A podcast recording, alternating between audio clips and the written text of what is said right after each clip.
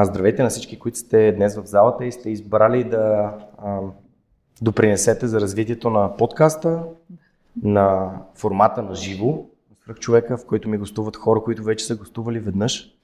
Но ми е интересно на мен, а и надявам се и на вас, да разберете какво се е случило в годините след гостуването. Професор доктор Милена Георгиева ми гостува преди 4 години, почти точно години. към деня, защото проверих, че на 7 януари е излязъл записа ни 2020 да. година. А, спомням си, записахме го с този таблет вкъщи, okay. Е. а, говорихме си и ти дойде, ние не се бяхме срещали преди това на живо с теб, дойде и една от тези срещи в подкаста, след които излязах с приятел. Забравихме кое... и да се снимаме, между другото, за подкаста. Толкова бяхме После някъде се намерихме на Урок мост. Да. А, и всъщност едно от тези безценни приятелства, които имам благодарение на това, което започнах преди 7 години, пак с този, с този таблет. Така че благодаря ти, Милена, че се съгласи а, да ни гостуваш днес. А, този формат е специален, защото аз сами усетих нуждата, самия подкаст да събира хората, които го слушат на едно място, те да се запознават, да срещат своите а, кумири, своите вдъхновители, своите а, ролеви модели тук на живо, да им задават въпроси, да срещат с други като тях, Смятам, че това е важно, това изгражда общност. А, и всъщност получих е това невероятно приятелство и, както обичам да казвам, win-win партньорство от IT, които ни приютяват тук в Planet Schwarz Tech Theater. Също така и подкрепата на Швепс, които ни дават безалкохолните и алкохолни коктейли, с които хората, които шофират, могат да се а, възползват от безалкохолните, а тези, които не, от а, пълния набор от а, избор от бара и разбира се а, и на Суперхостинг, които ни подкрепят като а, също супер спонсор на това събитие, за което им благодаря. Днешното конкретно събитие имаме още един а, приятел а, на подкаста, Деси и Спас от а, Sweet and Lemon, които са направили прекрасния коледен кетеринг, така че и благодаря на тях за, а, за атмосферата а, и се надявам всеки да си вземе нещо от а, вкусните лакомства ето там до пара. И всъщност искам сега да започнем с... А, днес слушайки отново няколко пъти епизода от а, 170 епизод. Първото нещо, което си записах беше от доцент към професор за 4 години. Ли, разкажи ми какво се промени от тогавашната ни среща до сега, защото аз съм те срещал в различни формати, като АО Космос, като различни събития. Сега си и Chief Science Officer в стартъп. стартъп компания. Така че много неща са случили покрай теб. Въведи ни малко. Първо благодаря за поканата. За мен винаги е удоволствие и много голяма отговорност да се явявам в разговор с Жаро Ненов и свръхчовекът Жаро Ненов, определено, тъй като от една страна имам отговорност към науката, в която специализирам, от друга страна отговорност към себе си и трета отговорност към това, което прави Жоро. Четири години. Струват ми се даже много повече. Но изминаха толкова бързо. Бях доцент, да, и за 4 години успях да се хабилитирам като професор.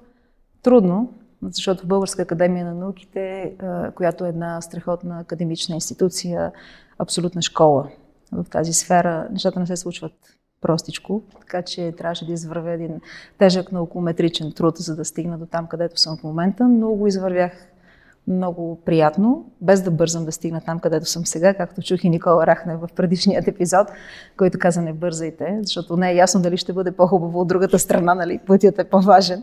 А, не мога да кажа, че е много по-хубаво това да, да бъдеш професор, мога да кажа, че отговорностите са много по-големи, а отговорностите и към това, което правя, начинът по който го правя, целият този респект идва от много, много усилия, много работа и много самодисциплина.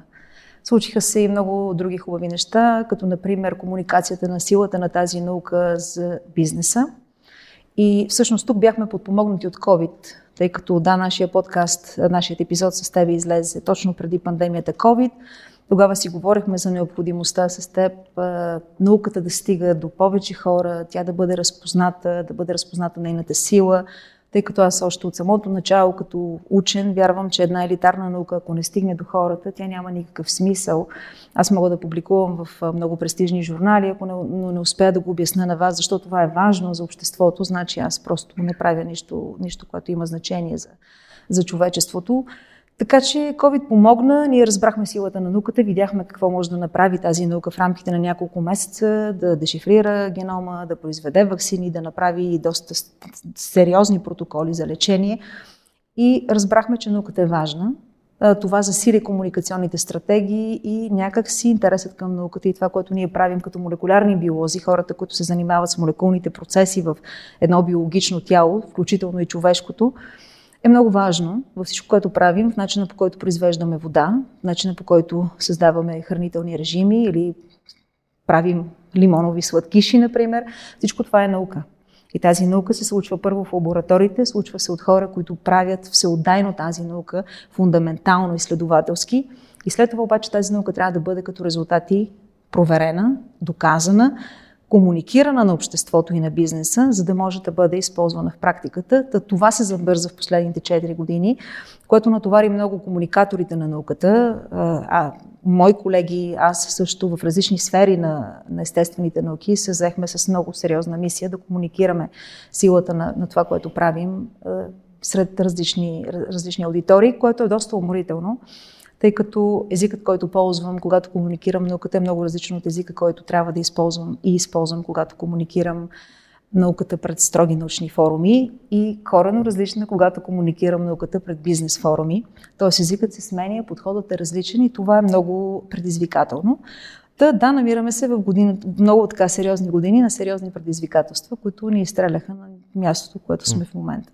Тоест, да, Chief Science Officer на, или научен, главен научен директор и ко-фаундър на много важен стартап, който, в който така вярвам много всеотдайно, благодарение на моите колеги, които също вярват в тази идея, работиме заедно, за да направим света едно по-добро място, лишено от болести и забавено устаряване. От друга страна, чисто научно, фундаментално научно нещата се случват доста добре, бих казала, в, в лабораторията с много млади хора, които се връщат от чужбина, правят докторантури, правят магистратури при нас, което е доста положително за това, което наистина инвестираме от себе си в, в тази наука.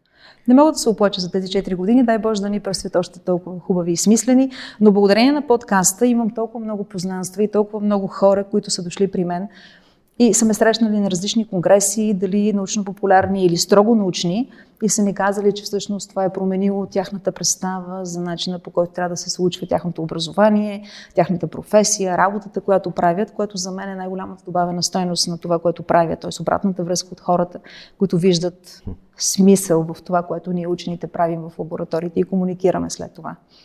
Вау.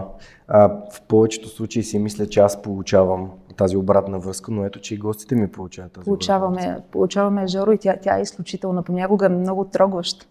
Последната беше на, на, на един много така сериозен дерматологичен конгрес, на който една млада дама, студент по медицина, шести курс, специализира дерматология, дойде при мен и каза, аз ви слушах преди 4 години и толкова много мечтах да се запозная с вас. Вие променихте моята концепция за персоналната медицина, за епигенетика, генетика. Това беше най- най-добрата обратна връзка, която получих от този млад човек, който е слушал преди 4 години нашият епизод. Предполагам, че и всички останали и е взел най-важното и най-хубавото за себе си, за да може да израсне като един истински свръхчовек след това, защото днес модерният свят изисква именно такива хора. Хора, които имат аналитична мисъл, хора, които искат да се обучават, които са отворени, които не са затворени само в, в една посока, ми носят цял един атлас на, на плещите си, а той става все по-тежък и по-тежък на силата на отговорностите. Спомням си как си говорихме за машинно обучение и си викам как О, медицината може да използва машинно обучение. И COVID е един много добър пример за това как а, силата на Big Data и заобщо цялата събрана информация може много бързо да бъде използвана за различни медицински цели. Та, сега, слушайки епизода днес, си казвам, мале, нали, ние не сме подозирали, но всъщност в момента чат GPT е нагледно същото, а, просто по по-достъпен до обществото начин. Да можеш да пишеш с някой това, което, а, това, което е записано стотици хиляди пъти Точно. в различни статии по различен начин. При нас в биомедицината и молекулярната биология изкуственият интелект е много важен, тъй като ние продуцираме огромни масиви от биологични данни. Човешкото тяло, биологичните единици, биологичните видове са много сложни системи и колкото и да така влизаме в дълбочина на молекулярната биология и процесите, които се случват в едно биологично тяло, не само човек, нали, ние ползваме различни моделни животни и системи, е много сложно. Тоест, ти трябва да познаваш различните нюанси на, на всяка една клетка, молекула, тъкан и това трупа много данни. И ако няма изкуствен интелект и машинно обучение, шансовете ти да разбереш тези данни, да ги систематизираш, да ги обработиш, да ги анализираш и след това да, да създадеш насоки препоръки, прогнози за това как ще се случват нещата са, бяха абсолютно немислими. Да, COVID беше този тригер на така, използването на AI, изкуственият интелект в биомедицината, но нещата се случваха още преди това. И всъщност те се случваха на ниво не толкова работа с изкуствен интелект, колкото работа с биостатистика, с математически модели, т.е. биологията, медицината не са мононауки, те са интердисциплинарни. За да бъдат успешни, те трябва да бъдат импрегнирани с всички останали науки, математиката. Всички тези софтуерни, инженерни специалности бяха в основата на прогреса, който имаме в медицината и биомедицината, защото това ние днес да секвенираме и разчитаме човешкия геном за един ден – е нещо, което е благодарение и на технологиите, и на възможностите на алгоритмите и изкуственият интелект да обработва тези масиви от данни и да дава правилната информация за нашата генетична структура, например. Това нещо беше немислимо от не 20 години в началото на човешкия геном и ние си говорихме в епизода за най-големия проект Човешки геном. Днес го правим за по-малко от 1000 долара, преди струваше 9 милиарда, отне 10 години, 10-15, докато изцяло го секвенират и съвсем да бъдат точни в това, което казват колегите от не 20 години, днес го правим за, за, един, за един ден, което е благодарение именно на, на технологиите, на софтуерните, инженерните специалности, които мултидисциплинарно преляха в нашата наука и дадоха тази, тази, тези възможности. Сега може да си представим, че съвсем скоро това ще стане и за по-бързо.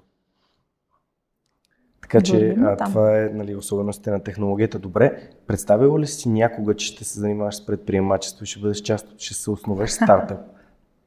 Не, между другото. Аз съм по-скоро аналитичен, фундаментален научен, научен изследователски човек, който обаче а, още в началото на моята кариера, в началото на това хилядолетие, а, провидя необходимостта от това тази наука да излезе на пазара т.е. да излезе сред бизнеса, защото само по този начин можем да бъдем успешни в производството на храни, в създаването на персонализирани лекарства, прецизни протоколи за лечение на заболявания, прецизни протоколи за диагностика, за прогностика на начина по който ще протича заболяването. И всъщност усетих много голям, така, много голяма дупка, много голямо разстояние между това, което науката продуцира в лабораториите, това, което продуцираме с колегите като биомедицински данни и възможностите, които имаме в ръцете си и това, което стига реално в практиката. И всъщност това винаги ми е било един много голям проблем да, да събера тази пропаст, да, да, да, да построя един мост и тухличка по тухличка в тези години нали, на, на моята кариера, всъщност с колегите се опитваме да направим точно това да, да извадим най-важното от тази наука, която е изключително важна, защото тя, тя обхваща всички процеси в човешкото тяло, цялостната физиология.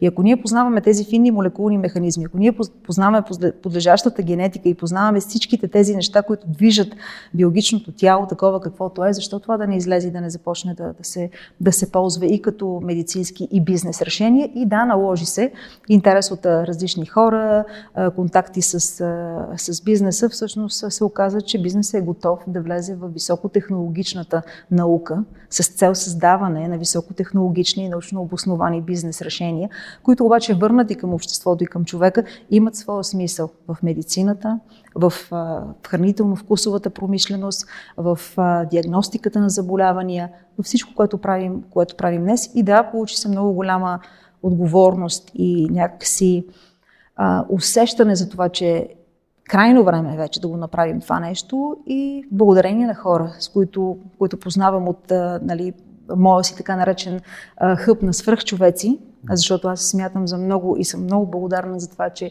аз имам една общност от хора като вас, които всъщност са хора, които дават смисъл на това, което правиме и ние контактите с тези хора, комуникациите с тези хора и с хора с а, бизнес възможности доведоха до сблъскването на тази супер фундаментална и важна наука. молекулярната биология, генетика и епигенетика на човешкото тяло с бизнеса. И в момента произвеждаме решения, които са високотехнологични бизнес решения с цел решаване на сериозни предизвикателства пред човечеството. Така че беше задължение за, за да изляза. Не се чувствам комфортно, ако това питаш. Мисъл, аз предпочитам да, да, да, не, да не правя пич на компанията, а да отида и да покажа смисъла на науката от чисто фундаментална научна гледна точка.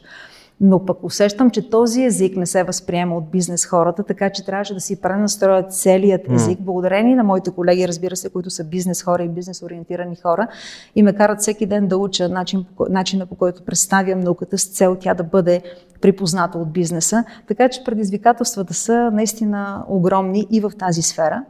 Но модерният учен днес трябва да може да комуникира това, което прави в лабораторията и пред бизнеса, с цел да запали бизнеса, да инвестира, защото нашата наука е скъпоструваща наука, но тя има много голяма добавена стойност за обществото след това, защото решава огромни предизвикателства, свързани с застаряващото население, свързани с високия процент хронични незаразни заболявания, които да, ние си мислиме, че, че COVID е пандемия, но тези социални социално значими заболявания, като диабет втори тип, затластяване, невродегенеративни заболявания, патологи...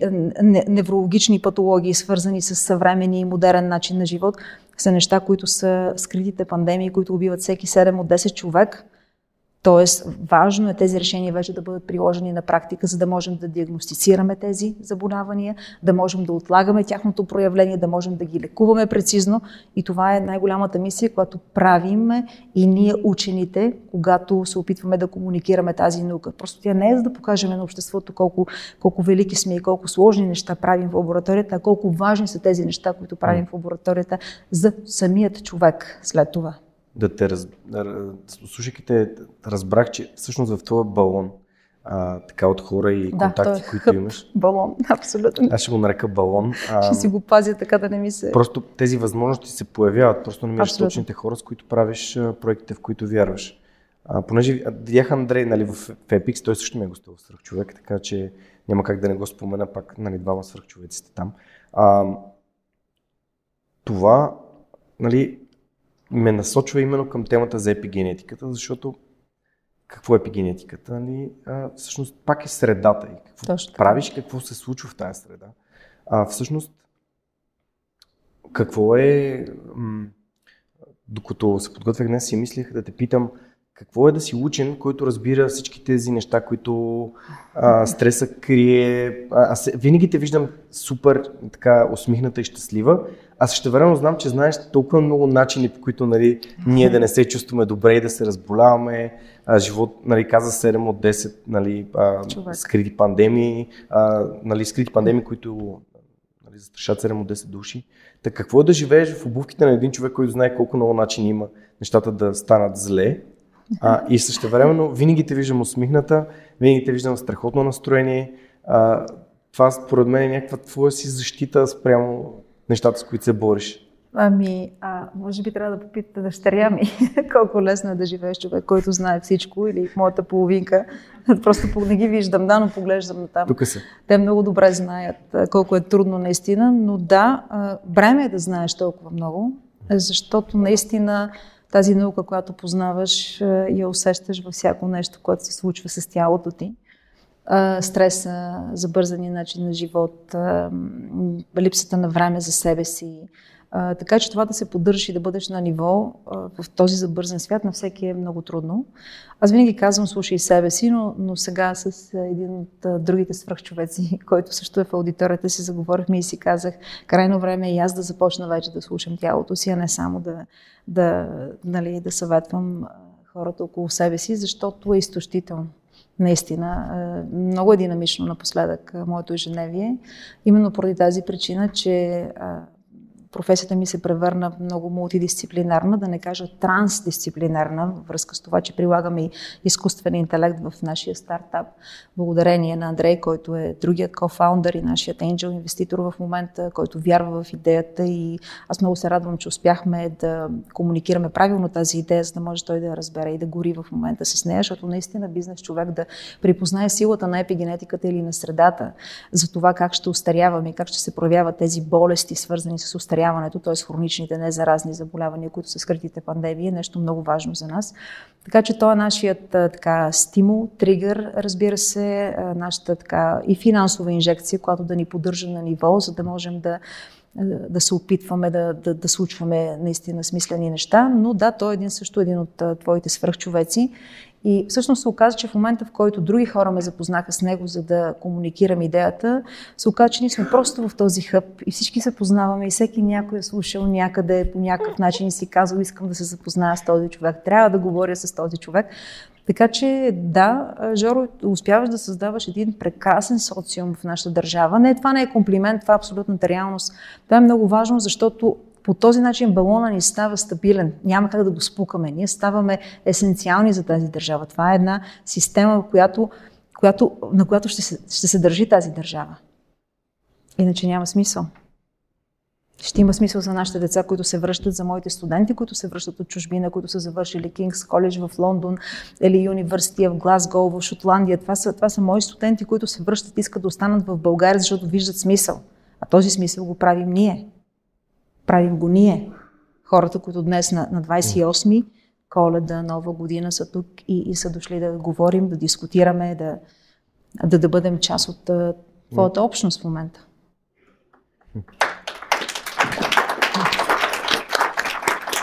Добре, обясни ми а, какво предстои. А, знам, че през февруари планирате да пуснете първа версия. Какво точно се крие там? Може ли да загаднеш малко какво да очакваме а, Аз ще ви разкажа с много големи подробности, но така накратко заради формата ви. Ще ви кажа, че създаваме дигитални близнаци благодарение на изкуственият интелект и възможността този изкуствен интелект да борави с цялата така, всичките биоданни, които събираме от едно тяло. Правиме дигитален близнак на човешкото тяло с цел прогнозиране и проследяване на неговото биологично остаряване. Данните, които събираме са генетични и епигенетични. За аудиторията генетика всички знаем какво е. Това е нашата наследственост. Но епигенетиката са всички биохимични модификации, които се случват върху тази генетика и я карат да работи различно при различните хора в зависимост от средата. И така, само един пример за наследниците на столетници или така наречените сини зони. Тези хора, които са от наследници на, на столетници, имат, да, подлежаща генетика, която е на столетник, но ако те не се грижат добре за здравето си, шансовете тази генетика на столетници да се прояви е точно нула. Тоест тук влиза силата на факторите на околната среда, начина на хранене, начина на суплементиране с различни хранителни добавки, когато тялото има нужда и дефицит от някои от тях, начина на персонализирани тренировки, начина по който спим, качеството на съня продължителността на съня, начина по който модерираме стреса, начина по който усещаме стреса. Всички тези допълнителни данни, които, които а, събираме, всъщност показват как ще се промени химическата, биохимичната картина на нашата наследственост и всъщност цялата тази кохорта от данни се грабва от нашите алгоритми на изкуственият интелект и от нашия така наречен екип специалисти в тази сфера и създава дигитален близнак на твоето физиологично тяло и може да прогнозира благодарение на тези алгоритми как устаряваш биологично, кога ще се проявят свързаните с устаряването заболявания, които са закодирани до известна степен и в някои от твоите генетични предразположености, дали ще се проявят, ако се проявят, какви интервенции и мерки да се направят, как да създадем персонализирани протоколи за забавяне на биологичното остаряване и то не само с цел суета, вечно красиви и млади, не е по-скоро забавяне и спиране на проявлението на свързаните с остаряването заболявания, а те са всички тези скрити пандемии. За съжаление, в България проблем е много голям. Ние в цяла Европа сме на, на последно място по продължителност на живот. 73,8 години средна продължителност на живот, което наистина е потрясаващо. Нашите възрастни хора умират от тези отежняващи живота им болести, като невродегенерации, Паркинсон, Алцхаймер, като сърдечно-съдови заболявания. Ние сме на първо място по смърт от сърдечно-съдови заболявания. Живееме в прекрасна страна, имаме прекрасна храна, имаме прекрасна генетика и в същото време са с най-малката продължителност на живота и с най-висок процент сърдечно-съдови заболявания. Нещо изначало е сбъркано в, в нашата перцепция за начина по който трябва да живеем. И всъщност това правиме в, в нашия стартап Epix. С колегите създаваме дигитални близнаци с цел прогностика, проследяване и забавяне на биологичното остаряване. Нашата амбиция наистина е февруари месец да така да пуснем първият прототип на нашата IT система, която наистина да проследява моето, твоето тяло, за да дава правилни персонализирани индикации за това кога, как и по какъв начин трябва да спрем или да променим нещо в начина си на живота, или да досъплементираме с нещо с цел да, да забавим това остаряване. Работиш с доста IT-та в момента. Всъщност Работя, някой да. от... така. А, всъщност, работейки с тях, а, забелязваш ли при тях някаква особеност на начина по който нали, работят, стреса, който си създават? Искаш да преразкажем епизода, Еми, който следва. човек от науката, който влиза в IT, ама нали, с хендзон, нали, ти си на полето, там с тия хора, Аз, заедно с тях работиш. Да, да, да. да. Защото Ако различно е това, което ти правиш живеят... като работа и да. начина по който живеят тези хора, с които сега работиш. Да. Това са различни. По-скоро начина по който мислим е по-различен и за мен това е много, много хубаво, защото пак ме научава на различен начин на мислене, стил на мислене, начин по който подреждам данните, да ги анализирам, да виждам големия, голямата добавена стойност в тези данни. Това, това ми помага страшно много. Мога да кажа само, че миналата година бях така лектор на една IT компания, която а, а, техния HR с така дълбоки интереси в сферата на психологията беше организирал научни кафета на тази IT компания. И аз бях лектора, в който влиз, нали, влизахме в дискусия с колегите IT специалисти. И всъщност в рамките на една година с тази IT компания разгледахме различни теми, като например ДНК не е моята съдба, репродуктивни проблеми, епигенетика, устаряване, неустаряване, престъпления на бъдещето, защото генетичните технологии също влизат в модерните тенденции на престъпленията на бъдещето. И направихме изключителен едногодишен така маратон от научни кафета, Безкрайно впечатлена бях от въпросите, които ми задават колегите IT специалисти. Безкрайно любопитни, безкрайно а, заинтересовани за това какво се случва с тяхното тяло. Тоест, те имаха awareness, както казват хората, т.е. перцепция за това, че нещо не е както трябва, искат да разберат как се случват тези молекули и механизми. На последното ни научно кафе, един колега IT специалист каза Милена, аз вече знам какво искам да правя като магистратура, искам да уча биоинформатика. В момента колегата IT специалист, вече е мой колега, учи в, в Милано биоинформатика, бях ръководител на неговата дипломна работа, т.е. успях дори в един IT специалист да запаля интерес към генетичните данни. В момента даже имаме общ проект към Фундация Америка за България с него а, и с още други а, колеги. И там пък целта ни е да създаваме AI алгоритми и системи за събиране на всички данни за нашите, нашето растително богатство, лечебни растения, фитопродукти, фитометаболити, да ги съберем в една кохорта, да ги вържем с данните, които имаме за гените, свързани с устаряването и начина по който се променя епигенетиката и да създадем един хъп от изкуствен интелект за това, ако аз съм човек, който произвежда антистареещи суплементи или козметични продукти, да вляза в тази система, да си подбера растенията, които са характерни за нашата географска ширина, да подбера активните фитометаболити, да изтегля гените, които са асоциирани с устаряването и да видя какво правят тези фитометаболити. Т.е. отново дигитално а, симулираме какво ще се случи. Т.е. AI, IT, биология а, са неща, които успяхме да, да преплетем. Да, те усещат необходимостта от това да знаят какво се случва на, на ниво тяхното тяло, защото живота им е по-застоял, по-динамичен, бърз. Помня си, когато говорихме във връзка с другият ни епизод, който е Longevity. Който излиза другия четвъртък. А, другия четвъртък, чудесно. Е, аудиторията ще има мръзна, аз да им говоря. епизод на Longevity, естествено, гостува професор доктор Милена Георгиева, но а това са тези от вас, които са го слушали. Да, там, там всъщност цялата поредица е свързана с техники за забавяне на биологичното остаряване, с насоченост IT специалисти, именно поради тяхната припозната вече необходимост да сменят начина си на живот, което е наистина един страхотен awareness сред тези хора, че трябва да, да променят нещо. И аз бях много впечатлена от техните въпроси. Страхотни дискусии провеждахме, не, не, без сценарий, без нищо, просто водехме двучасови разговори на изключителна аудитория. 2016 година, когато създах подкаста, в края на годината имах нещо като уркшоп с майката на недатия психолог Елена. и някой ме пита коя е думата на годината, думата, която описва най-добре 2016 година и тогава казах думата е осъзнатост. И ти в момента така толкова усърдно говориш за осъзнатостта. И за мен наистина е, това е нещо, което аз също забелязвам не само в IT хората, които, с които общувам, част от общността на подкаста, но и изобщо с общността на подкаста. Осъзнатостта е това да знаеш, че има нещо още повече, което можеш да промениш, че нещо зависи от теб. Точно и то всъщността си е това да си свръх човек, защото носиш и проблемите, и отговорностите в собствените си ръце а, и възможностите. И ти си плетеш тази топка. Сфера. Да. Символ. А, и, и всъщност е, готино е, че го казваш, защото аз също съм го забелязал. Нали? Те инвестират, за да разберат повече, което, е, което ни върна в началото. Нали? Искам да научавам повече.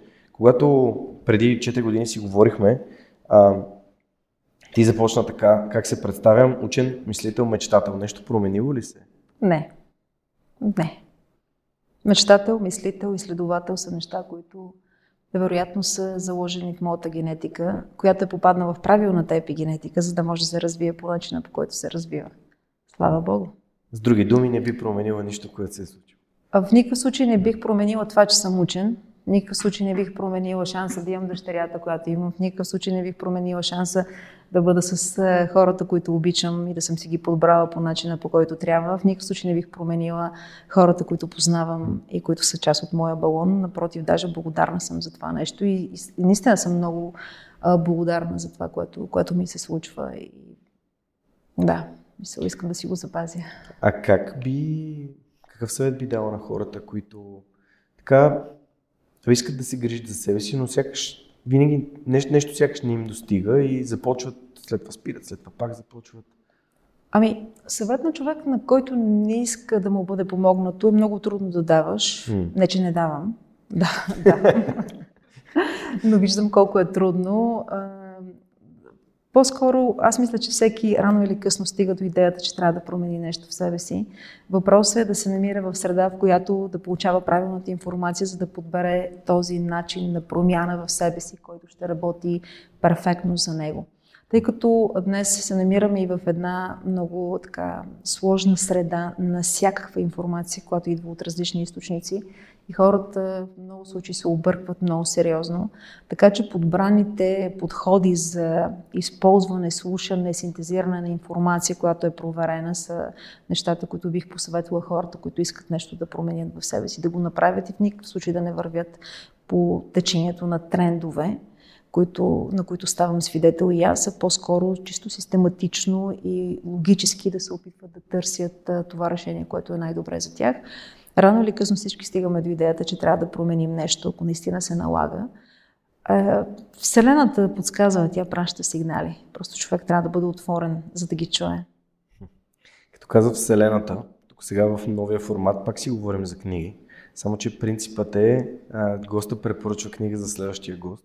Така че сега ще подаря книгата, която Никола Рахнев препоръча преди а, един месец. Това е на Виктор Франкъл, човекът в търсене на смисъл. Чела си е, нали? не съм я чела, но имаме вкъщи, защото дъщеря ми я донесе. Добре, и знам дори къде се намира на, на, на редичката в къщи, но ще я, ще я прочета задължително. Заповядай. Ами, а, аз си бях приготвил, ако си я чела и я имаш, да те помоля Имам да я предадеш към някой в балона, така че прецени Със сигурност. дали ще я искаш да имаш да. за себе си или а, да я предадеш на някого. Коя е книгата, която ти би искала да препоръча за следващия гост? Ами аз Нещо, се което ти е направило в, така силно. силно последните години а, се занимавам предимно с научно-популярна литература. Mm-hmm. Това е нещо, което чета много активно. А, не ми остава време за художествена, за съжаление, въпреки че си имам моите любими писатели. А, може би от художествената литература, книгата, която бих искала да... Трябва да избереш една обаче. Добре, значи от художествената литература, защото говорим за художествена в момента, другата винаги можем да я коментираме. Харуки Мураками. The First Singular Person. Кратки разкази, които показват начина по който човек трябва да живее, именно с а, усещане за себе си. Не знам как се превежда на български. Просто... Има ли е на български преведен? Не знам. Добре, ще. Имаше вече една книга, която Христо Христо във втория епизод каза няма как да я намериш в България. Това беше на Аристотел Онасис автобиографията. аз все пак я намерих, не в България, но я намерих и Христо Бояджиев я получи. Така че няма невъзможни неща. На гръцки ли беше? Не, не беше на гръцки. okay. Но ако беше на гръцки, ще я да помоля Хари да я преведе. Хари да ни я преведе, да. беше на английски. Благодаря ти за тази препоръка. А, аз не съм стигнал до Мураками, но а, след като и предишните препоръки Пре, бяха за Препоръчвам ти. Да, много а... любим, много любим и много фокусираш се върху малките детайли. И все пак от страна, където а, е синя зона и хората са столетници, не случайно живеят с много голяма awareness за света около себе си и себе си. А, да те върна, преди малко те питах за това как а, ти поддържаш своето така а, щастливо и спокойно състояние, предвид всички неща, които знаеш. Мисли някакви твои си ритуали или просто си избрал да бъдеш положително мислещ човек в, едно, в една ситуация, в която е предизвикателна? Ами, мисля, че е по-скоро последното.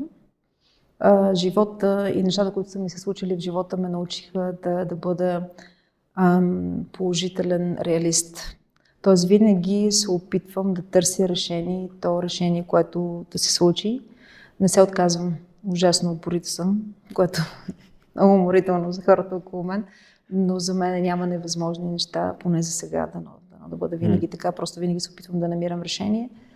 Опитвам се да виждам положителното, дори да е най-мъничкото в а, един океан от а, акули, най-мъничката сладка златна рибка, я виждам. Научих се, просто така ме научи живота поради лични драми и други неща, които се случиха. Вярвам, че живота е прекалено кратък, за да обръщаш внимание на, на черните краски. По-добре виж по-хубавото, бялото, виж това, което те кара да бъде щастлив, намножи го, разпространи го и нека да докосне повече хора. Понеже аз те разпознавам в идентично състояние, но доста често се срещам с хора, които са, определят себе си за прагматици и за скептици, но всъщност са циници. Тоест те са вече в крайността на спектъра, която е необратимо свързана с а, липсата на смисъл. А, така че, а, как подхождаш в ситуации, в които спориш с радиото или просто с стената и знаеш, че нали, изобщо влизаш ли в такъв тип а, спор, дискусия, опит, както казах, даваш съвети на места, където не са поискани, всички го правим това като Ами влизам много често в такива дискусии, дори понякога на научни форуми. А, е, как на научни да, форуми? В, в, в, така, подкасти и предаването на Биляна Сабова разказах за сблъсъка ми с а, Националното дружество по неврология, на което бях поканена да разкажа за най-новите достижения на генната терапия в сферата на неврологията. Са много важни открития, които биха променили живота на много хора, които живеят с редки генетични заболявания. Тогава националният консултант всъщност на съвсем национален международен конгрес ми каза да, благодаря ви. Тогава доцент Георгиева, чудесно, от БАН винаги е бил школа, буквално го цитирам. Но а, това е България, ние тук такива неща не се интересуваме. И предполагам, че аудиторията няма да зададе в момента никакви въпроси, защото нали, това са неща, които не са релевантни към нас. И някакви млади доктори обаче зададоха въпроси, при което човек, академик, просто така потъна и посърна. Това беше нали, много сериозен блъсък. Следващия ми сблъсък беше на Националния конгрес по дерматология. А, тук е доктор Денчева, която е мой дерматолог и човек, който много уважавам за нейната експертиза и тя беше част от аудиторията. И тогава също трябваше да им говоря за биологично устаряване и какво се знае в сферата на биологичното устаряване преди един месец, може би. Излизам аз и представителя на дерматологичното дружество ме представя, стига до думата Epics и стартап и казва, тук има нещо, което тя прави, аз не мога да го прочета. Към добре, оставете, аз ще го обясна. Както и да е. Излизам, говоря за епигенетика и биологично обстаряване и накрая след това ме заливат с м, така важни въпроси, морални въпроси за това трябва ли да живеем много дълго, как ще се отрази на човечеството, но в една среда, която е доста враждебна, доста неуважителна, т.е. отново пореден сблъсък. Така че ми се случва на форуми, на, на много големи форуми, понякога ми се случва дори на а, пед, така, педиатрични форуми, на които говоря за значението на храненето в подрастващите и в а, малките деца, и бременните, и силата на епигенетиката. И там срещам отпори, но мисля, че вече вървиме към отваряне на а, така сетивата и на, и на тези специалисти към силата на науката, защото тя е голяма. И тя е толкова мощна, че тя върви те и колкото и да се опитват да спрат своята ригидност и феодалност, въпреки че нали, едно време твърдяха, че Бан е всъщност представител на феодалните хора, нищо подобно. Нали, навсякъде си има хора и хора, но трябва да кажа, че ние имаме блестящи млади колеги, които са невероятни на много високо ниво. Така че тази стопка върви. Колкото и да се опитват да я спират такива скептици, и феодални хора, няма как това да се случи, тъй като ако искаме да бъдем на ниво, ние трябва да бъдем на ниво и трябва да следваме много модерни световни тенденции в сферата на науката. И ако това не го правим, значи наистина ние се обричаме на едно доста несветло бъдеще за, за, нашето, за нашето общество. Така че случва ми се много често да, да се сблъсквам дори с експерти, много големи експерти в тяхната сфера, да спориме на тази тема. Ами, Честно да, да, да си призная, харесва ми дори и такава дискусия, тъй като тогава пък наистина припознавам силата на това да се аргументираш правилно и да поставиш съответния човек на място, но не грубо, а с научни факти и наука, която е солидна и, и доказана. Случва ми се много често. Част от комуникацията на науката и предизвикателствата, с, с които се сблъскваме. Звучи като нещо много трудно. Аз като човек, който не обича да се конфронтира, просто не, не си представям да бъда на твоето Аз не се конфронтирам. Внимателно, спокойно и систематично се аргументирам. Но не се отказваш. Никога. Супер. Няма как да не те питам и да ми дадеш съвет за родителство. Знаеш, че ми е тема. Плюс това. Това е страхотна тема и как това е тема за всеки... една така млада дама? А, та, ами, а, първо, а, да, младата дама се отглежда трудно, но много приятно. Първо трябва да припознаете а, силата на това, какво отлагате върху това дете с а, своят личен пример. Защото много хора се а, така, оставят обществото, детските градини, частните учители и така нататък да образоват нашите деца. Не. Това започва още едва ли не в вътреотробното развитие на детето с отношението на майката към а, начина си на живот. Не искам да ви плаша, че той е започнал много преди да сте си помислили да правите деца, тъй като често участвам в конгреси по репродуктивна биология и там говориме за така нареченото време преди зачеването за тази епигенетика, която се отлага върху нашите полови клетки още преди да сме се сетили, че ще правиме деца. И всъщност тази епигенетика ние предаваме на нашите бъдещи поколения. След това допълнително я надграждаме и дорисуваме с начина по който майката се грижи за себе си по време на бременността. След това имаме останалите две години, които са изключително фундаментални. В нашата наука даже имаме много строго определени декади в периода на, на развитието на едно дете, на един възрастен индивид след това, които се случват много сериозни пикови флуктуации в променена епигенетика и то на, на зоните в мозъка, които са отговорни за когнитивното развитие, на някои органи и тъкани, които са отговорни след това за метаболитни нарушения и синдроми, т.е. за цялостното здраве. Така че вие трябва да знаете, че в момента имате бял лист хартия, върху който рисувате много активно с неда, с всяко едно действие, което правите в къщи и с всеки един а, модел на поведение, който имплементирате върху това дете. И на, на форуми и конгреси, на които говоря за силата на епигенетиката и на средата да формира нашите гении, всъщност казвам, не разчитайте на това, че детето е наследник на генетика на, на, на гении.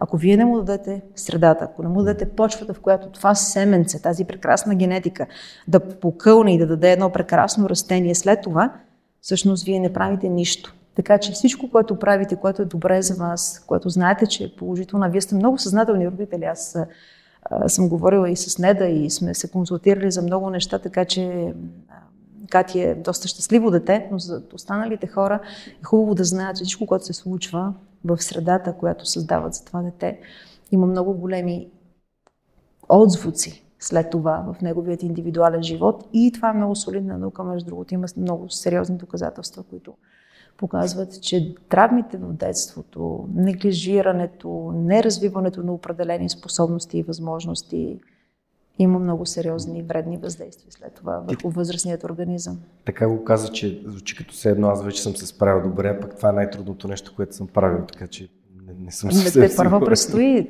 Сега някои е млади дами, за които реферираш са на 23, нали разбираш? Да. Имате охо и все още епигенетично се повлияваме. Аз едно време се шегувах с нея, като и казвах, че генетиката и не мога да променя, но епигенетично ще я модулирам, нали, по начина по който трябва. И тя беше заявила на едни приятели, че всъщност тя има екстремна майка. Нали, смисъл. Сигурно съм екстремна майка. Трудно да се живее само един, само един човек има верния отговор на този въпрос тук в тази зала. Човек и добре да живее, ще срещне един професор някога. Аз, Хари. Знаеш, че аз вкъщи имам един професор. Знам. Доктор на техническите науки. И то личи в аналитичния подход, който прилагаш. Генетиката е Добре, солидна.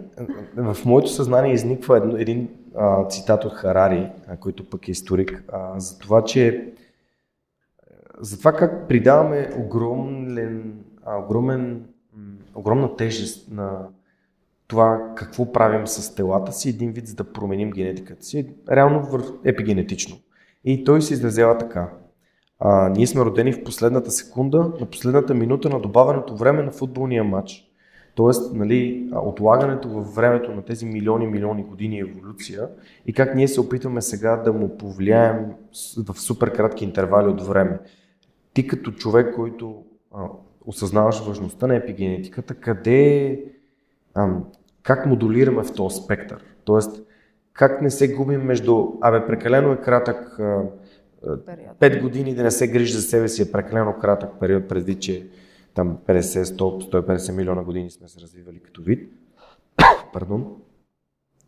А, и как нещо може да се повлияе за, нали, за такива кратки интервали от време? Ами, Харари по-скоро го казва в смисъл на това, че днес живеем в много бързо променящ се свят. Храним се с доста различна храна, променихме диети, променихме начин на живот изцяло. Изкуственият интелект сменя професии, това създава стрес и, и други негативи. Така че неговът, неговият апел към човечеството е по-скоро да наблюдава тези темпове по-внимателно, да не бърза, както започнахме в началото, да се, да се приспособява на всяка цена, защото тялото като биологична единица не може за толкова кратко време и генетично, и епигенетично, и биохимично, и физиологично, и анатомично, изобщо да се приспособи толкова бързо време. Ние сме а, нали, резултат на стотици хиляди години еволюция, за да стигнем до Homo sapiens, какъвто сме в момента. Дали ще станем Homo Artificial Intelligence, не знам.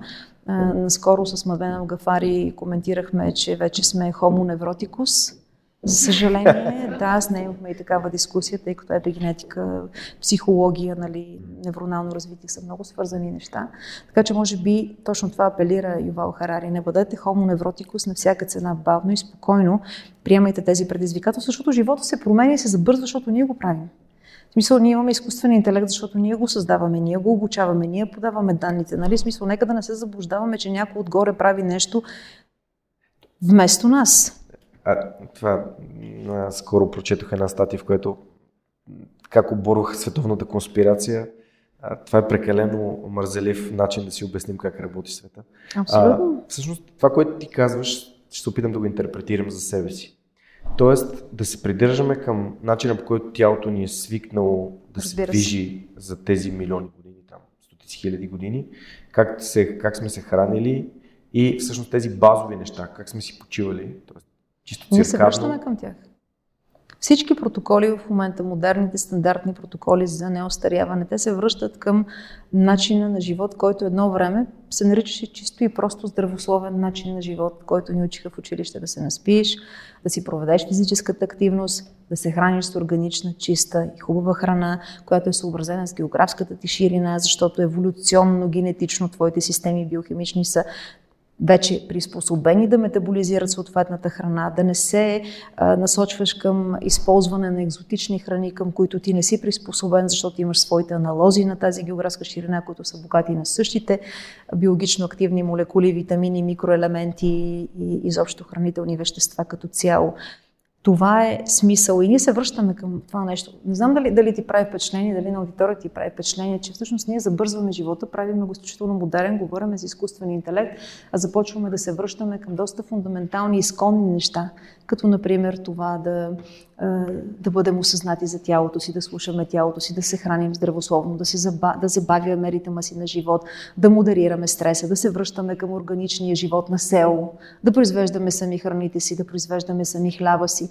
Тоест, някакси има някакво равновесие в този живот, който се пази от някой. Колкото и бързо да върви тази сфера напред, да има изкуствен интелект, колкото и тялото да се забавя, да се приспособи, има един баланс, който рано или късно ще наклони везничката и ще ни върне обратно, ако наистина искаме да бъдем Homo sapiens, а не, а не изчезваш вид.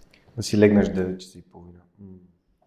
Много хора го практикуват, между другото. Известни милиардери, които се опитват да спрат остаряването, правят точно това, между другото. А това е, уви, прекалено безплатно, за да го правят хората. Прекалено ефтино, за да го правят хората да си легат рано. А пък аз обичам да казвам, както нали, Бенджамин Франклин го цитирам всеки път, early to bed, early to rise, makes men healthy, wealthy and wise. А, така че а, много просто правило, което се опитам да спазвам, не винаги естествено, особено с бебе е трудно. Бебето има друг ритъм и сега ще му позволите да доминира над вас. След това ще си наваксвате. А, добре, всъщност, а, освен Epix, освен това, че... Всъщност, как става професор по молекулярна биология? През какво трябва да преминеш, за да станеш от доцент професор? Ами, то е цяла една система от академично развитие, през която трябва да минеш още от е, училищната студентската скамейка. Поглеждам към Дара. Защото имаме такива дискусии с нея. Ще имаме такива дискусии с нея. А, първо трябва да минеш през това да станеш доктор на съответните науки, в които имаш интерес. Това се случва с научна разработка, в която участваш след което публикуваш статии, които са научно проверени, трябва да се цитират, трябва да бъдеш разпознат в световната научна общност, тъй като ние си имаме наши системи, социални системи, наукометрични, в които ни проверяват и човек не може да си напише точки, които не съществуват. Така че трябваше да мина доктор, главен асистент, доцент. Peer review процес, нали? Peer review процес е процеса, при който статиите, които публикуваш, минават през редакция, през рецензии, защитаваш се, отказват ти, публикуваш публикуване, публикуваш след това, но много важно е след това научната общност, международната научна общност да те цитира. А това е нещо, което не можеш да манипулираш, т.е. те трябва да припознаят силата на твоята наука, за да могат да те цитират, да възпроизвеждат твоите резултати, да се облягат на тях, да ги оборват, да ги успорват, да ги подкрепят и така нататък. Така че след доцент трябваше да натрупам така една камара от наукометрични данни, които са научни публикации в списания с висок импакт фактор, научни цитати и то не малко на брой научно-изследователски проекти, в които аз съм ръководител, ръководство на докторанти, мастър студенти. Папката е Но нямаш нещо. огромна. За доцентурата се изисква дисертационен труд. Не? А, за дисертационен труд се изисква само за малък доктор, както ни наричат. Другия дисертационен труд, който ми предстои, дай Боже, това е големия доктор, да. за, за който вече трябва да натрупаш същата тази папка, която натрупах за професор плюс голям дисертационен труд, за да стана голям доктор, но нещата се трупат, защото когато човек работи систематично, нещата се случват.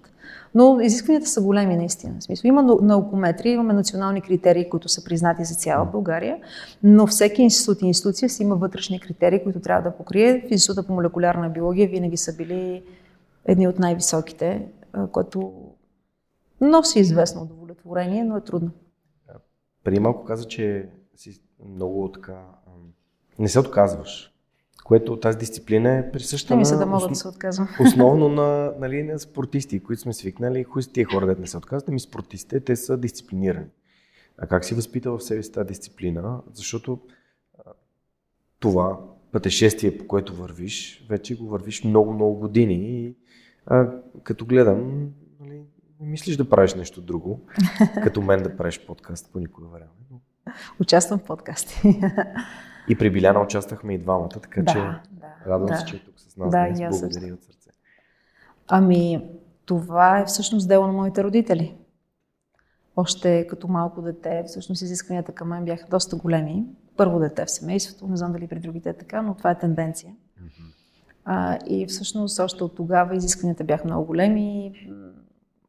Спорт, английски, неща, които аз исках да правя, правех, но те успяха да възпитат в мен желанието да правя неща. Тоест, ако се захвана да правя нещо, аз го правя както трябва. Това ми е много голям проблем, защото ако тръгна на спорт, аз ходя и спортувам. Ако уча чущ език, в момента уча гръцки, аз го уча, следвам съм първи клас. Тоест, аз си разписвам нещата, както учих английски, когато бях на 5 години. Всичко разписвам, уча граматика, нали, те ми се смеят, ама трябва просто да го говориш, не мога. Аз нямам такава система. Аз или го правя, или не го правя. В училище, в университета се смеехме, че не мога да науча за четворка Нали, или, или няма да науча, или, или просто няма да е четворка. Нали, смисъл, оценката ще бъде друга. Което е перфекционизъм, mm. което натоварва, mm. което изморява, не само мен. Нали, и, и при, природа населението около мен, но такава съм, така са ме създали моите родители. Може би зависи просто от а, структура на невроналното ми развитие в рана детска възраст. Но да, баща ми е човек а, жив и здрав да бъде, който беше доста взискателен и все още, аз все още имам много голям респект към него, като стожера в семейството. Майка ми беше светла и памет, загубихме доста млада, но тя беше човек, който а, така породи в мене любовта към книгите, любовта към а, а, така, дизайна, модата, топлината и отношението. И всъщност мисля, че това успявам да предавам и на, и на моята дъщеря, т.е. двете неща.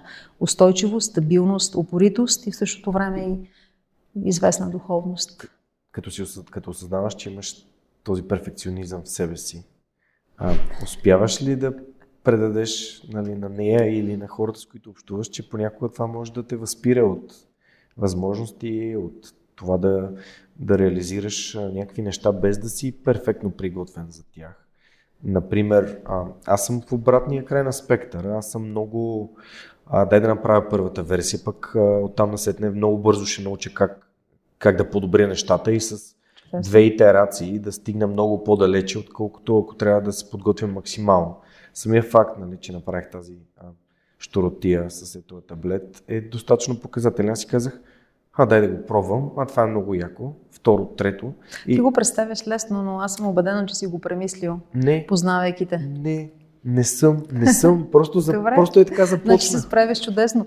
А, аз също мога да импровизирам, също мога да. да, да създавам много бързо неща, но те вече са в резултат на опита, който съм натрупала. Тоест, наистина да. в рамките на един ден мога да си направя една статия, която наистина е да, да е много, много добре позиционирана след това, но, но това е в резултат на експириенс, който съм натрупала във времето и в резултат на много труд и на, на много упоритост. Тоест не съм толкова брилянтна. Трябва да, да се трудя. Как, как се опитвам да го възпитавам в, в нея? Може би, когато беше 6-ти клас, аз по принцип съм взискателен родител като баща ми. Естествено, децата стават а, отражение на собствените си родители. Това е абсолютен факт, колкото и да го говорим. И това е епигенетика, не само е генетика. Бях много взискателна към нея. Тогава имаше кандидатствания за средно образование и така нататък. Не се случиха нещата, които може би аз си проектирах в моята глава за нея, нали, без да осъзнам, че това не е, тя не съм аз, нали, и обратно. И тогава всъщност една от нейните преподавателки дойде при мен, и няма го забравя това нещо и каза, вижте какво, а, нали, госпожо Георгиева, вие сте преклено взискателна и това спира детето, пречи на детето. Същата седмица имах разговор с нейният учител по английски, който е англич... беше англичанин. И говорейки, нали, аз казвам, добре, тя има грешка, говорим на английски, тя има грешка тук, там, нали, и той казва, госпожо, спрете да бъдете толкова перфектна с нея. Не, не говорите толкова перфектно, не изисквайте от нея толкова много неща, тя има своя потенциал. Но другата учителка по литература каза, тя не е човек, който трябва да бъде бутан. Тя е човек, който трябва да бъде уравновесяван и поставян в, как да го нарека, в една въздушна възглавница, която ви дава възможност да се мести, да се, да се, да се позиционира и да влезе в, в нейната си гимназия, която се оказа нейното място.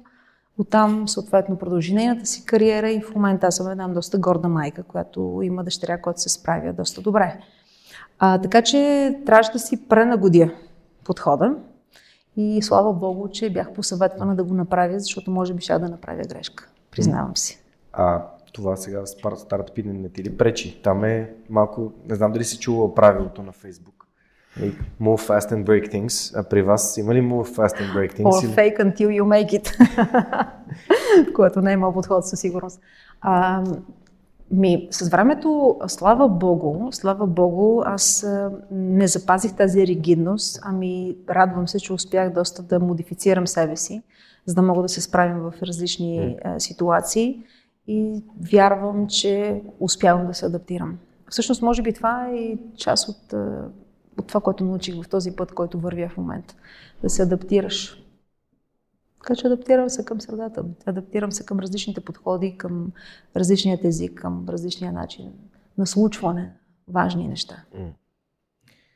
Има ли нещо специално, което си научил в тези 4 години, след като записваме нашата среща и просто искаш така да го споделиш и да го отбележиш, насочвайки се към финала на нашата част ами, на живота? Да, връщайки се 4 години назад, доста интересни неща се случиха в живота ми в личен план, така че това, че намерих себе си, че почувствах себе си, че разбрах, че мога да се справим доста добре сама, са уроците, които научих за тези 4 години.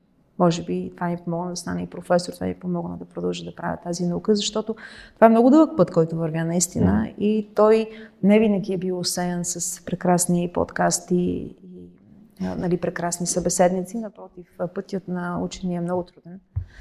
И имало моменти, в които просто съм искала да разбия стената и да, да, да прекратя цялата си кариера в България и да изчезна от разочарование, от неразбиране, от а, така невъзможност да, да покажеш на това общество, че не само парите и материалното е важно, но и много други неща. Имала съм си моите моменти. Животът е спадове и върхове. Говорихме си с Теди, че е хубаво да не оставаш дълго време в, в спада, но е хубаво да го усетиш за да имаш сила да, да изкачиш и пак, и пак, и пак, и пак. И това е пътят. Това е най-важното. Научих се да вървя, Жаро. И вървя. И, и слушам себе си. И другите. Не знам дали ти е попада наскоро, може би преди 3-4 години го открих, пак покрай Тим Фери, слушайки, четейки нещо, пак нещо негово. А, без да бързаш, без да спираш. Така че превърнах си го в мото и... Това е страхотно мото, между другото. Без да бързаш, без да спираш. Най-опасно е да спреш. Супер. Ами, много ти благодаря. А, много се радвам, че а, си тук на 28 декември 2023 година в последния епизод Седми. на живо за Хубава годината. А, да, това е специално от Деси. Благодаря в тази прекрасна компания от свръхчовеци, които wow. ми гостуваха през 2023 година. А, благодаря на прекрасните хора, които днес бяха на живо с нас и на тези, които ще ни гледат и в видео ще ни слушат в Spotify или където слушат подкасти. Това е едно естествено продължение на нашия разговор от преди 4 години и 170 епизод. Сякаш не сме спирали да си говорим. Да, ако някой, ако някой не ни е слушал преди, може да се върне назад във времето. А, също така искам да отбележа, че над 300 човека бяха на живо тук публика за тези 7 събития. Супер. Това беше най-успешната година за подкаста до тук. Безкрайно съм благодарен на теб, на другите гости, на аудиторията, на слушателите, зрителите, на спонсорите, на Шварц IT в лицето на Planet Schwarztech Theater, на Superhosting, разбира се, на Швепс, които специално тук конкретно ни подпомагат за, за този различен формат. Пак искам да отбележа специално да благодаря на Деси и на Спас от Sweet and Lemon, които са ни приготвили лакомството, които ще след малко. А, не е нужно да чакате за Великден да си вземете козунаци, но ние, ние това правим с Неда. А, така също така искам да благодаря и на партньорите на подкаста и защо на свърхчовека, които направиха тази година най-успешната. Това са Yotpo, Hacksoft, Storpo и Superhosting, разбира се. И на Decibel и Dynafos, които правят всичко възможно в студиото нещата да случат по най-добрия начин. Така, преди да минем към въпроси, а, ще кажем на хората, които са с нас на видео довиждане и до 2024 година. Днес няма да разберете кой ще е първият гост новата година, най-малкото, защото аз сами още не знам кой е. Но ако следите подкаста в социалните мрежи, съвсем скоро ще разберете кой е госта и в последната сряда на месеца ще възобновим традицията да се виждаме тук, на същото това място и да имаме готини гости, в които а, един час да си говорим, след това да задават въпроси и малко нетворкинг накрая на по а, коктейл от прекрасните Швепс. Така че благодаря на всички, които бях с нас онлайн и сега мисля да минем към въпросите на хората от публиката. Благодаря.